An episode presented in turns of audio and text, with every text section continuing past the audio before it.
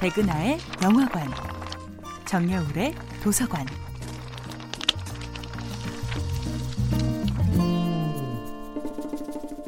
안녕하세요. 여러분과 아름답고 풍요로운 책 이야기를 나누고 있는 작가 정여울입니다. 이번 주에 만나보고 있는 작품은 톨스토이의 안나 카레니나입니다.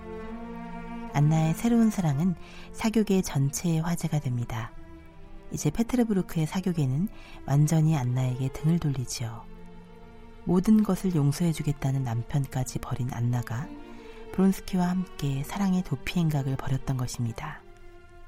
브론스키는 이혼만이 안나를 자유롭게 하리라고 생각하지만 안나의 생각은 다릅니다.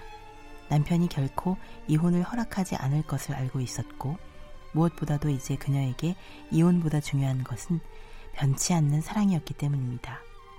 하지만 브론스키에게도 삶이 있었습니다. 브론스키가 원하는 늠름하고 열정적인 군인의 삶은 안나의 배타적인 사랑과 공존할 수 없었습니다. 안나는 이렇게 생각합니다. 그이는 나에게서 취할 수 있는 것은 모두 취해버렸다. 나는 그 이에게 무용지물이 되어버린 것이다. 그 이는 나를 무거운 짐으로 느끼고 있다.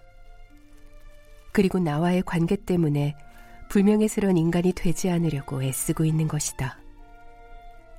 그이는 어제 이렇게 말했다. 자기는 자기의 앞날을 포기할 각오로 이혼과 결혼을 바라고 있는 것이라고. 그이는 나를 사랑하고 있다.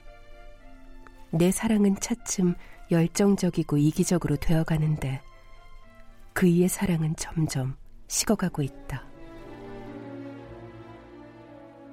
그리고 그 식어버린 사랑 앞에서 그녀는 절망을 느낍니다. 그녀는 남편을 향한 증오, 브론스키를 향한 원망, 이제는 간절한 열망의 대상이 되지 못하는 자신을 향한 분노로 완전히 절망에 빠져버립니다.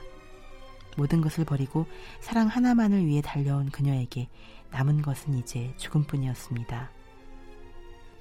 안나는 시대가 원하는 것, 주변 사람들이 원하는 것, 남편이 원하는 것이 아니라 오직 내가 원하는 삶의 주인공이 되기를 원합니다. 안나 카레니나는 여성의 사회생활과 감정 표현이 자유롭지 않았던 시대에 과연 인간에게 가장 필요한 열정과 자유, 해방이란 무엇인가라는 묵직한 질문을 던지며 여전히 전 세계 독자들의 사랑을 받고 있습니다. 정여울의 도서관이었습니다.